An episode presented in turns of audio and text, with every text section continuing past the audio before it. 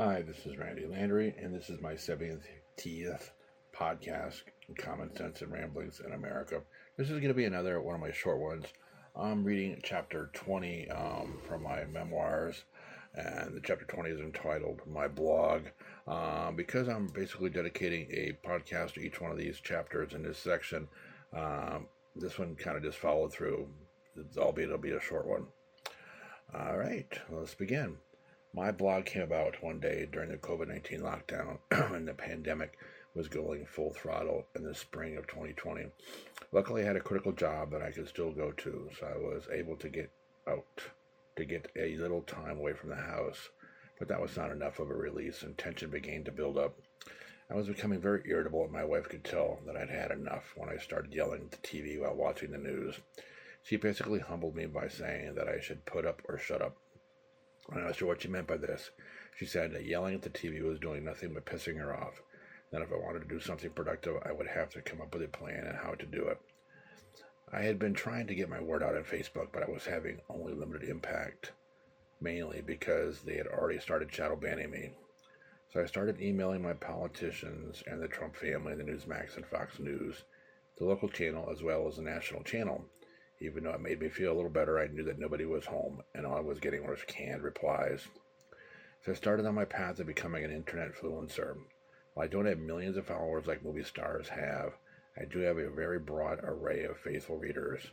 I have readers from 142 countries worldwide. I think in this case, quality is more important than quantity. I know that my word is getting out, and if Google would stop blocking my hashtags, I could truly become an internet influencer. Instead of tens of thousands of followers or readers, I should be having millions of readers by now. But at least I am doing something.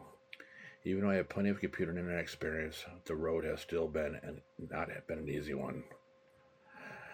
Besides sending emails, my internet experiences have been limited to downloading files, internet searches, and upping online. Now it's creating something from scratch. Even my two photo websites on Flickr and Viewbug did not prepare me for the road ahead. When I started my blog, I had little experience with blogs besides reading one occasionally. So I started by going online and asking, posting questions, and watching YouTube videos. I finally realized that I was going to have to spend money if I was going to get what I wanted.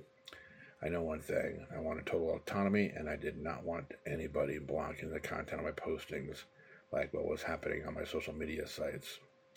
I also wanted to be able to upload unlimited content without having my readers deal with obnoxious ads. I finally decided on WordPress as the platform for my blog. WordPress came highly recommended with its level of functionality and vast customization features available.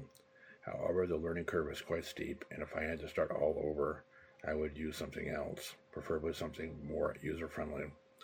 Well, with 450 posted articles on my site, the chance of me changing the platforms now is slim and none. Apparently, Unless you have a professional account, you have little to no option to back up your site.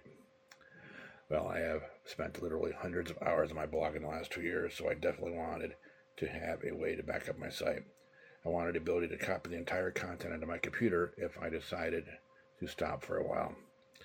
I don't like the idea of having my entire content on the cloud. I had to upgrade my service just so I could use a third party add ons, like my backup program, for instance. Now, in order to get more coverage on my blog, I had to go beyond that to the professional level. Right now, I am writing my second book, so I haven't had very much time to investigate my expanded options. I'm hoping that I will be able to tie it in with not only my books, but my podcasts and photo sites to increase traffic across the platforms for all of my endeavors. As I said, WordPress has a lot of options and templates to get you started. I chose a likely template and started posting articles with little thought of any organization. I soon found out that was a mistake. I also found out that my template was too limited, so I had to start all over. I eventually found that I was posting multiple duplicate images, so I had to get more difficult, different images in order to replace those duplicates. I also was having problems with my categories because I had to backtrack to update the original articles. Also, there are several steps involved in creating your categories that I found quite confusing. As I posted more articles, I came to the conclusion that I wanted the reader to have a way to link back to other related articles, so I became confused on my dates. without having someone to show you the ropes. Every step you take, took was difficult. The amount of work involved in linking the related art, um, postings was daunting to say the least. The next challenge I faced was that the images had to be of a certain dimension, otherwise they caused issues with the formatting. Even now, I am still having two issues two years later. It seems like every time you add a new feature, a new problem arises. One came about when I upgraded my service. It is quite irritating because it involves a cursor, which means that it affects you constantly. I have done my best to fix the problems with little success. When I access the site on other computers, the problem doesn't seem to be an issue, so I guess it is a problem that I can live with. Enough time has been wasted trying to fix it. As long as my readers don't have a problem while reading my postings, I guess I'm okay with the problem being isolated to my site only. At this time, I'm working on this posting on my cell phone at work during my break, something that I have not done for some time. Much to my surprise, neither problem is showing up. Apparently, it is only the desktop version of the software that these problems are showing up. This is just one more reason to consider carefully what platform you use for your blog, because if you are going to be serious about it, you'll be spending a great deal of time working on it. So every time you have to deal with an issue that reappears repeatedly, it eventually becomes quite onerous. Some people only use their phones to work on their blog, so this won't be an issue for them. However, I am old school and prefer to use my desktop with my multi monitor setup and full keyboard and mouse. Looking back, I am not sure I would recommend WordPress for the weak willed and the rookie alike. I believe that should only be used by experienced bloggers. I'm going to discuss the main topics that I concentrate on my blog in the five following chapters.